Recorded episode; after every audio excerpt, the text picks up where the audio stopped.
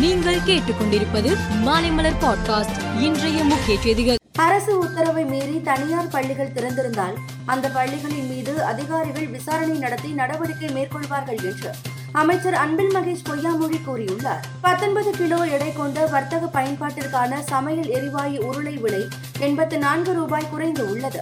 வர்த்தக பயன்பாட்டிற்கான சமையல் எரிவாயு விலை குறைக்கப்பட்ட நிலையில் வீட்டு உபயோகத்திற்கான சமையல் எரிவாயு விலையில் எவ்வித மாற்றமும் மேற்கொள்ளப்படவில்லை. மேகதாது அணை கட்ட விரைவில் டெல்லி சென்று ஒன்று அமைச்சர்களை சந்தித்து தேவையான நடவடிக்கைகளை எடுக்கப் போவதாக கர்நாடக மாநில துணை முதல்வர் டி கே சிவகுமார் கூறியதற்கு ஓ பன்னீர்செல்வம் கடும் கண்டனம் தெரிவித்துள்ளார். நான்கரை ஆண்டுகள் மக்களை கொள்ளை அடித்துவிட்டு ஆட்சியின் கடைசி காலத்தில் அறிவிப்புகளை வெளியிடுவதா என சட்டசபை எதிர்க்கட்சி தலைவரான ராஜேந்திர ரதோர் கண்டனம் தெரிவித்துள்ளார். உக்ரைனுக்கு எதிராக சுமார் முன்னூறு மில்லியன் டாலர் மதிப்பிலான ராணுவ உதவிகளை அமெரிக்கா அறிவித்துள்ளது. இதில் ராக்கெட் லாஞ்சர்கள் பீரங்கிக்கான வெடி மருந்துகள் ஆகியவை இத்தொகுப்பில் அடங்கும். அதிபர் ஜோ பைடன் இதற்கு ஒப்புதல் அளிக்க முடிவு செய்துள்ளார்.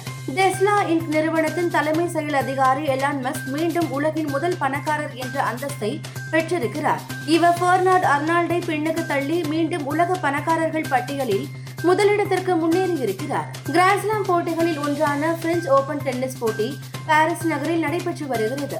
இதில் பெண்கள் ஒற்றையர் பிரிவில் ஐந்தாவது வரிசையில் உள்ள கரோலின் காசியா இரண்டாவது சுற்றில் அதிர்ச்சிகரமாக தோற்றார். அனா பிளிங்கோவா நான்குக்கு ஆறு ஆறுக்கு மூன்று ஏழுக்கு ஐந்து என்ற செட் கணக்கில் கார்சியாவை வீழ்த்தினார். மேலும் செய்திகளுக்கு மாலைமலர் பாட்காஸ்டை பாருங்கள்.